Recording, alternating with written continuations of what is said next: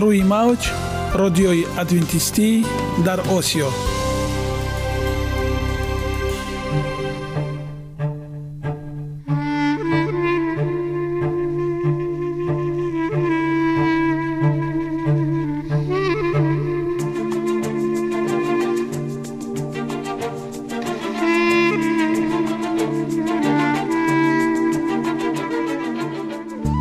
با عرض سلام به شما شنوندگان عزیز.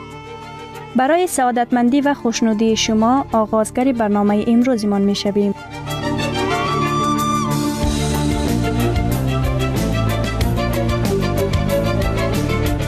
برنامه های ما شامل سه بخش می باشند.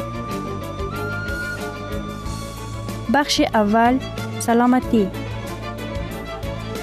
که در آن ما به شما طرز حیات سالم جلوگیری از امراض و غذاهای سالم را پیشنهاد می نماییم.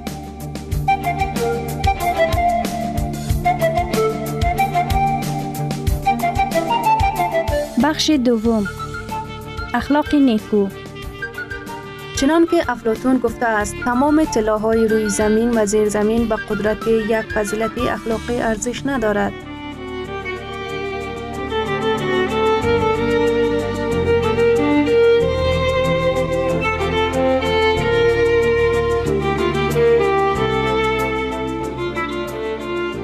بخش سوم. نوری معرفت. رازهای نهانی نبوت ها در کتاب مقدس.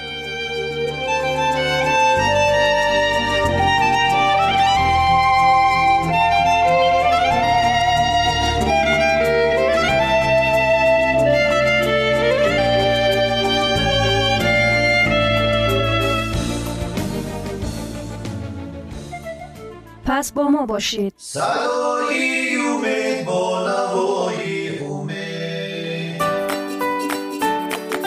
جسم سالم عقل سالم سالم بودن خوشبخت بودن است. خوشبخت بودن است.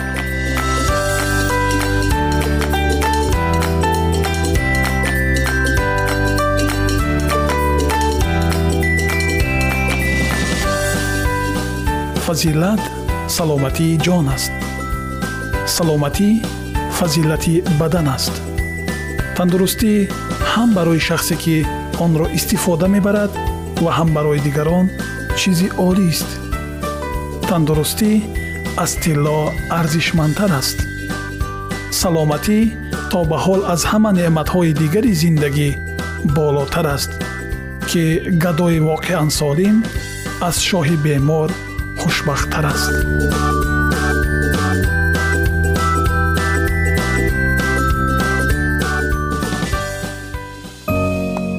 оиди мавзӯъҳои саломатии шумо метавонед дар сомонаи саломат клаб маълумоти бештарӣ пайдо намоед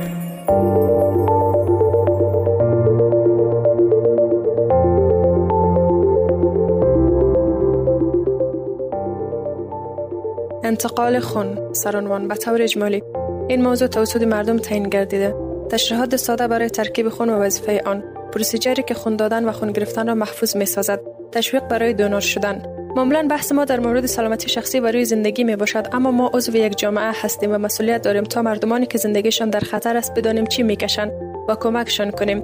کسانی که زندگیشان در اثر مریضی حادثه و یا آفت در معرض خطر قرار گرفته است. پس ما امروز در مورد انتقال خون صحبت می کنیم خون یک جزء مهم بدن انسان است و یک ماده مغلق است.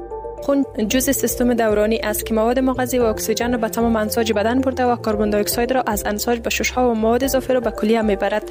خون در تنظیم نمودن درجه حرارت بدن کمک نموده و همچنین هورمون ها را به اعضای هدف توزیع می کند خون از یک مایع غنی از پروتئین به نام پلازما ساخته شده که در آن عناصر حجروی خون قرار دارد.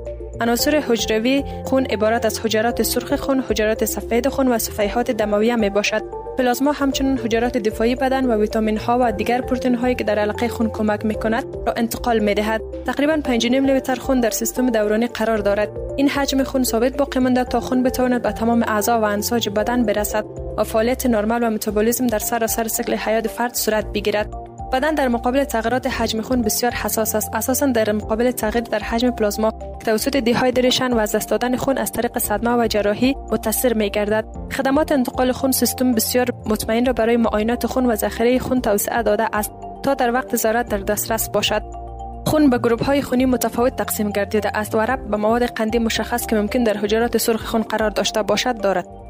بهترین شناخته شده های آن انتیجن A و B هستند. اینها همه ارسی هستند.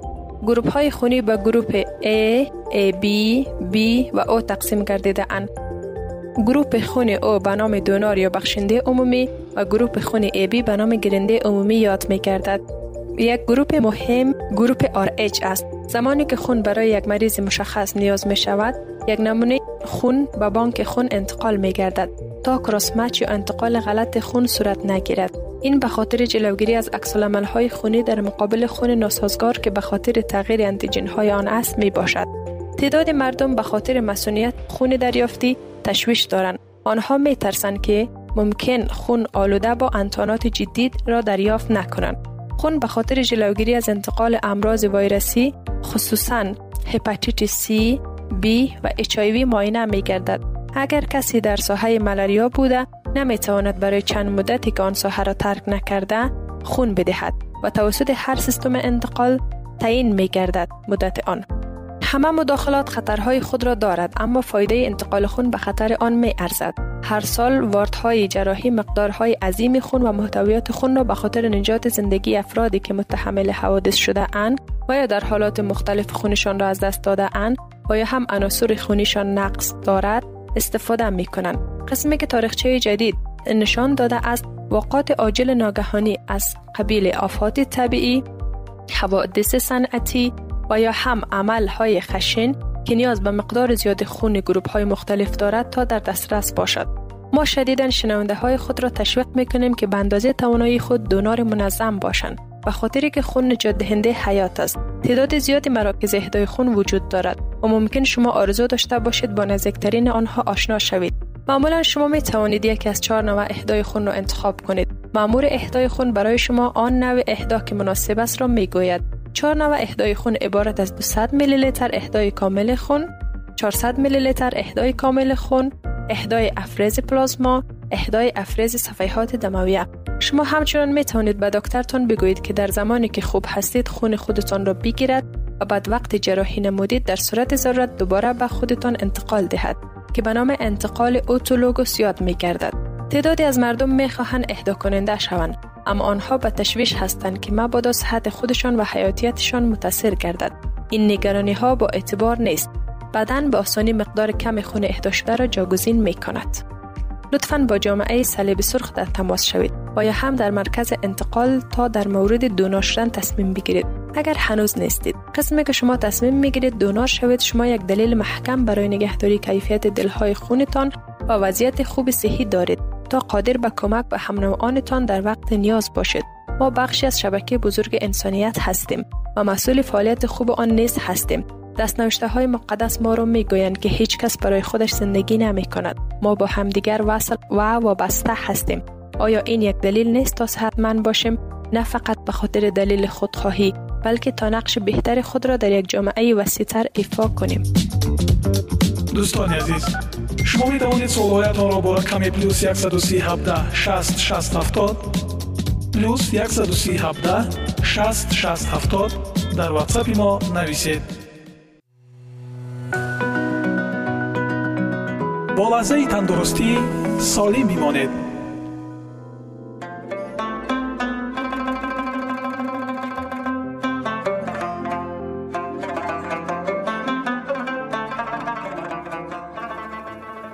سلام و وقت بخیر خدمت تمام شنوندگان عزیزی برنامه لحظه تفکر خوبان من سلسله برنامه های لحظه تفکر گرفته شده از کتاب لطفا گسفن نباشید اثری از محمود نامنی می باشد دوستان عزیز من این کتاب را با عشق برای شما می خوانم قسمی که از نام برنامه ما واضح است لحظه تفکر امیدوارم این سلسله برنامه ها شما را به لحظه تفکر وادارد. به گفته بزرگ مرد تاریخ یک ساعت تفکر بهتر است از هفتاد سال عبادت. پس ارزش فکر کردن بس بالاست. این فکر است که ما را به قله های موفقیت می برد و رشد می دهد و ذهن ما را باز می کند و جهان پیرامون را برای ما واضح می سازد. تقاضای من از شما این است که هر برنامه را به دقت گوش دهید و به آن فکر کنید و اگر قسمتی و یا متنی بر دلتان نشست آن را یادداشت کنید و بارها و بارها تکرار کرده و به آن فکر کنید و امید آن که دست در دست هم دهیم و انسانهای بسازیم تا در فرداهای آتی لبخند را بر لبان خلق و خدا بنشانند و دست افتاده ای را بگیرند که همین دلخوشی ما را بس. اما به فرموده دانای دلبند دکتر علی شریعتی این تمام چیزی است که می توانستیم نه تمام چیزی است که می خواستیم. برایتان دل عاشق ذهن جستجوگر روح استیانگر نگاه پرهزگر و زبان پرسشگر می طلبم. اینک به برنامه امروزی لحظه تفکر گوش فرا دهید.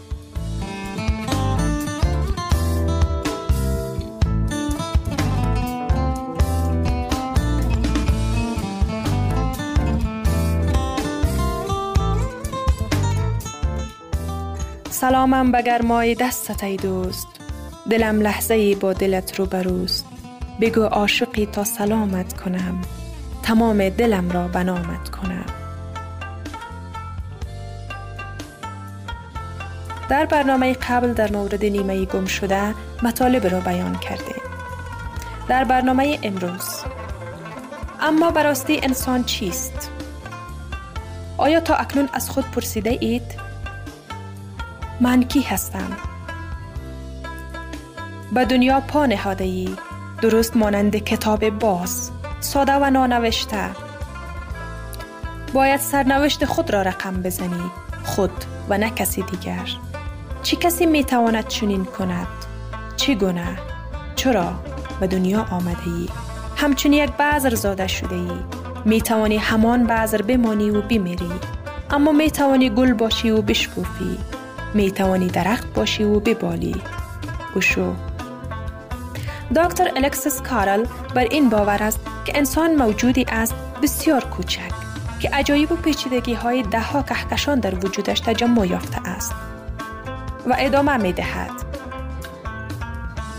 که بدن انسان شامل 100 تریلیون حجره است هر یکی از این حجرات خود حاوی 100 هزار جن گوناگون می باشد که هر جن شامل رشته های بلند و مارپیچی به نام دی این ای هستند. هر کدام از این حجرات کوچک مایکروسکوپیکی طرح ژنتیکی ساختمانی را در خود جای می دهند. اگر قادر باشیم همه این رشته های مارپیچی را باز کنیم و به یکدیگر متصل نماییم طول آنها 120 تریلیون کیلومتر خواهد شد که حدود 800 برابر فاصله زمین و آفتاب است و با این وجود تمام این رشته های مولکولی یعنی دی این ای به اندازه یک چهار مغز است. صادق هدایت با جهانبینی خاص خیش آدمها را مستراهای پرتابل می داند. جلال آل احمد می گوید یک سراخ بالا و یک سراخ پایین با کیلومترها رو ده نامش آدم. دکتر شریعتی می گوید آدم های اربعه آدم های دنبدار خوشحال اربعه انشتین می گوید اگر انسان ها در طول عمر خیش میزان کارکرد مغزشان یک میلیونوم معدهشان بود اکنون کره زمین تعریف دیگری داشت. اما براستی در یک شبانه روز ما چند دقیقه فکر می کنیم لقمان حکیم می گوید بیچاره آدمی در میان دو رسوایی قرار دارد. اول می گوید مرا پر کن وگرنه رسوایت می کنم و چون پر شد می گوید مرا خالی کن وگرنه آبرویت را به باد می دهم. جبران خلیل جبران بعد از شنیدن سخنان لقمان حکیم با حسرت حیرت آور می سراید. کاش می توانستید با بوی خوش زمین زندگی کنید و مانند گیاهان حیوایی هوایی و مانند گیاهان هوایی تنها روشنی آفتاب خوراک شما باشد. مولانا می فرماید آدمی نیمی جان و دل نیمیز آب و گل و دکتر شریعتی بر این باور است که انسان نقطه است میان دو بینهایت بینهایت لجن و بینهایت فرشته نگارنده معتقد است میزان انسان بودن هر کس درست به اندازه حس مسئولیتی است که نسبت به پدر و مادر، نیاکان و هویت خیش دارد. زیرا هرگز از رودی که خشک شده است به خاطر گذشته اش سپاسگزاری نمی شود. سی اف فلین تعریف انسان را در بزرگی رویاهایش می بیند و می گوید. بزرگی و شعن انسان در بزرگی و شعن رویاهایش، در عظمت عشقش، در والایی ارزشهایش و در شادی و سرور تقسیم شده اش نهفته است. بزرگی و شعن انسان در بزرگی و شعن افکارش، در ارزش تجسم یافته اش در چشمه هایی که روحش از آن سیراب می گردد و در بینشی که بدان دست یافته است نهفته است. بزرگی و شن انسان در بزرگی و شن حقیقتی است که بر لبان جاری می سازد. در یاری و مساعدتی است که بعضل می کند. در مقصدی که می جوید و در چگونه زستن او نهفته است.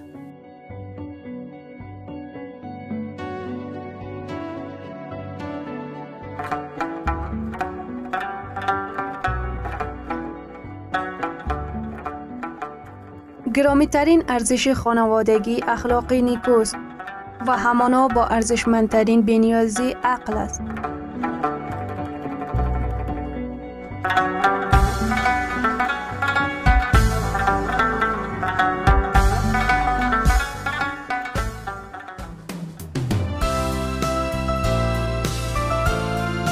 اینجا افغانستان در موج رادیوی ادونتیستی آسیا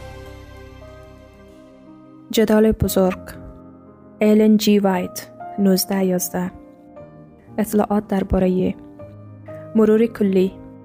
این کتاب الکترونیکی توسط ایلن جی وایت استیت ارائه شده است. در مجموعه بزرگتر کتاب های آنلاین رایگان در وبسایت ایلن جی وایت استیت گنجانیده شده است.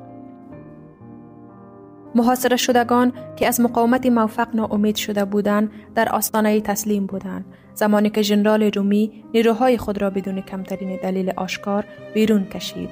اما مشیت خدا این بود که حوادث را به نفع قوم خود هدایت کند. علامت موعود به مسیحیان منتظر داده شده بود و اکنون فرصتی برای همه کسانی که می‌خواستند اطاعت از هشدار ناجی فراهم شده بود. وقایع چنان نادیده گرفته شدند که نه یهودیان و نه رومی ها نباید مانع فرار مسیحیان شوند. پس از عقب نشینی سیستیوز یهودیان که از اورشلیم خارج شده بودند ارتش بازنشسته را تعقیب کردند و در حالی که هر دو نیرو را به طور کامل درگیر بودند مسیحیان این فرصت را داشتند که شهر را ترک کنند. در این زمان کشور نیز از وجود دشمنانی که ممکن بود سعی در رهگیری آنها داشته باشد پاکسازی شده بود. در زمان محاصره یهودیان در اورشلیم جمع شدند تا عید خیمه ها را برگزار کنند. و بدین ترتیب مسیحیان در سراسر سرزمین توانستند بدون مزاحمت فرار کنند. آنها بدون مطلی و محل امنی گریختند. شهر پلا در سرزمین پره آن سوی اردون. نیروهای یهودی که سیستیوس و ارتشش را تعقیب می کردند با چنان خشونتی بر پشت سر آنها افتادند که آنها را با نابودی کامل تهدید کرد. رومی ها به سختی موفق به عقب نشینی شدند. یهودیان تقریبا بدون ضرر فرار کردند و با غنایم خود پیروزمندانه به اورشلیم بازگشتند. با این حال این موفقیت ظاهری برای آنها فقط شر به همراه داشت. این روحیه مقاومت سرسختانه در برابر رومیان را به آنها الهام کرد که به سرعت وای غیر قابل بیان را بر شهر محکوم کرد.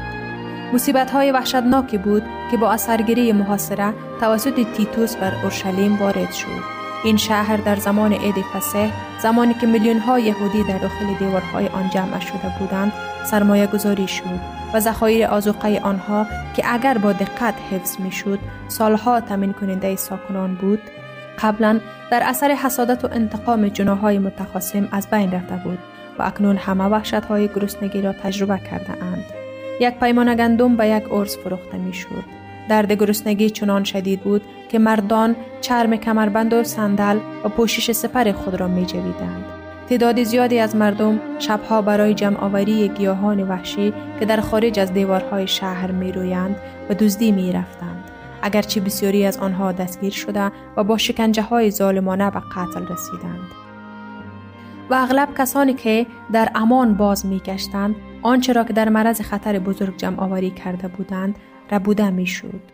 غیر انسانی ترین شکنجه ها توسط صاحبان قدرت انجام می شود تا از مردم تحت تعقیب آخرین آزوقه های اندک را که ممکن بود پنهان می کردند بگیرند و این بیرحمی ها و ندرت توسط مردان انجام می شد که خود تغذیه خوبی داشتند.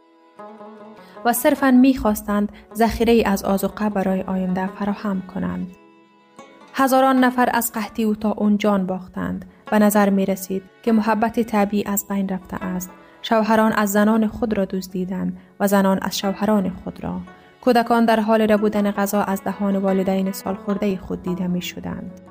سوال پیغمبر که آیا زن می تواند فرزند مکنده خود را فراموش کند در دیوارهای آن شهر محکوم به جواب رسیده بود.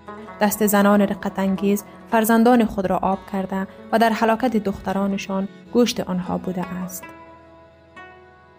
پیشگویی هشدار دهنده که 14 قرن قبل از آن داده شده بود مجددا محقق شد.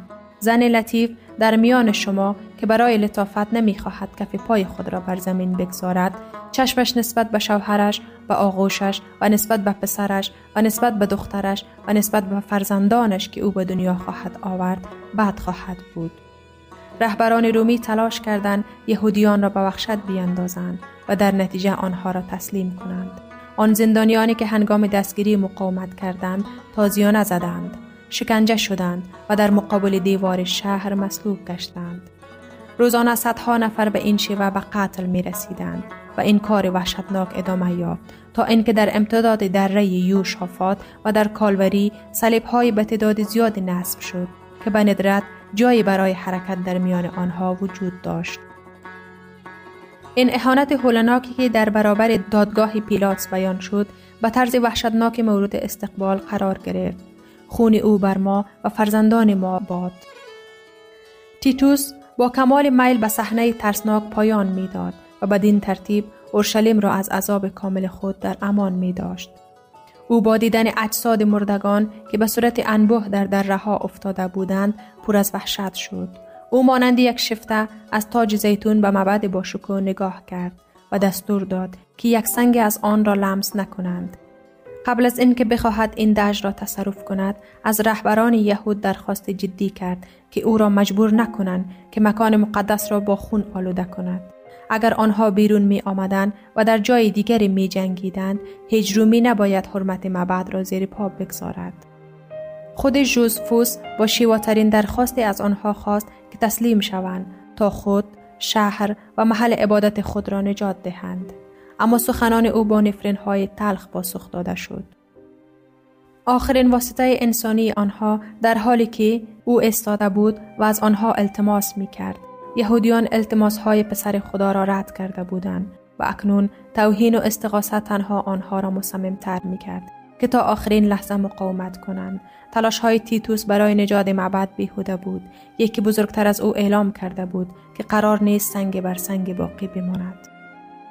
لجبازی کور رهبران یهود و جنایات نفرت که در شهر محاصره شده مرتکب شدند وحشت و خشم رومیان را برانگیخت و تیتوس سرانجام تصمیم گرفت معبد را با طوفان تصرف کند با این حال او تصمیم گرفت که در صورت امکان باید آن را از نابودی نجات داد اما دستورات او نادیده گرفته شد.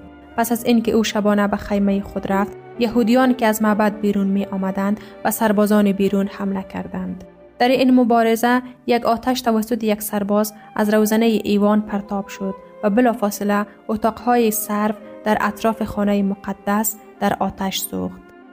تیتوس به دنبال سربازان خود به محل شتافت. و به سربازان دستور داد تا شعله های آتش را خاموش کنند اما به سخنان او توجهی نشد سربازان در خشم خود شمشیرهای آتشین را بر اتاقهای مجاور معبد پرتاب کردند و سپس با شمشیرهای خود آنهایی را که در آنجا پناهگاهی پیدا کرده بودند قتل عام کردند.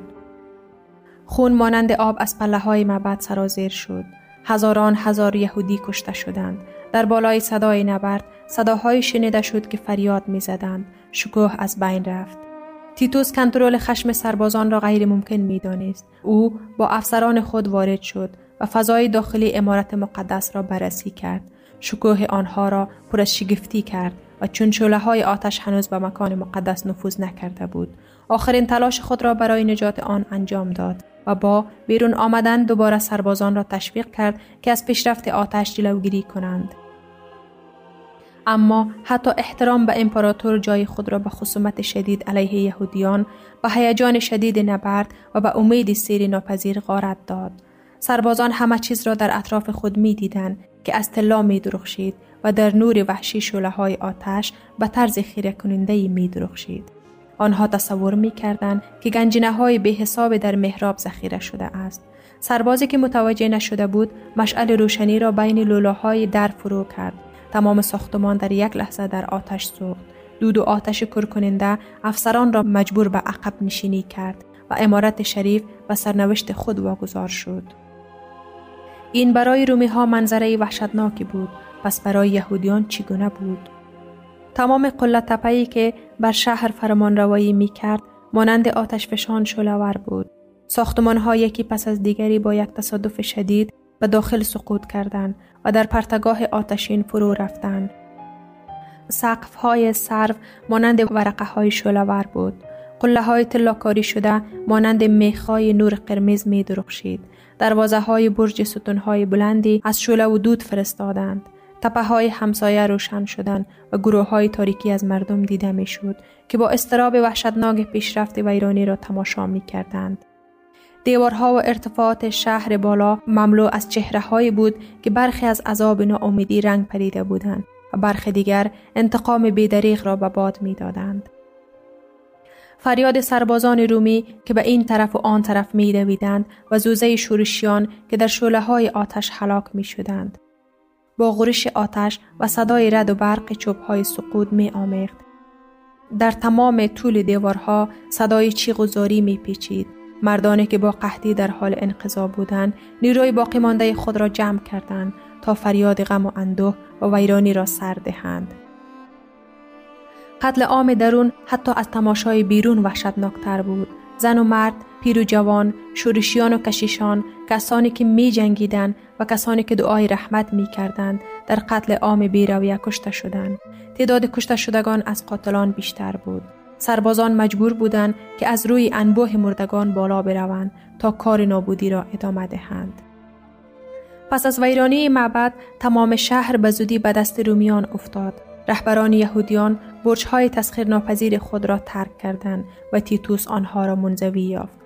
او با تعجب به آنها خیره شد و اعلام کرد که خداوند آنها را به دست او داده است. زیرا هیچ موتوری هرچند قدرتمند نمی توانست در برابر آن نبردهای شگفت انگیز پیروز شود.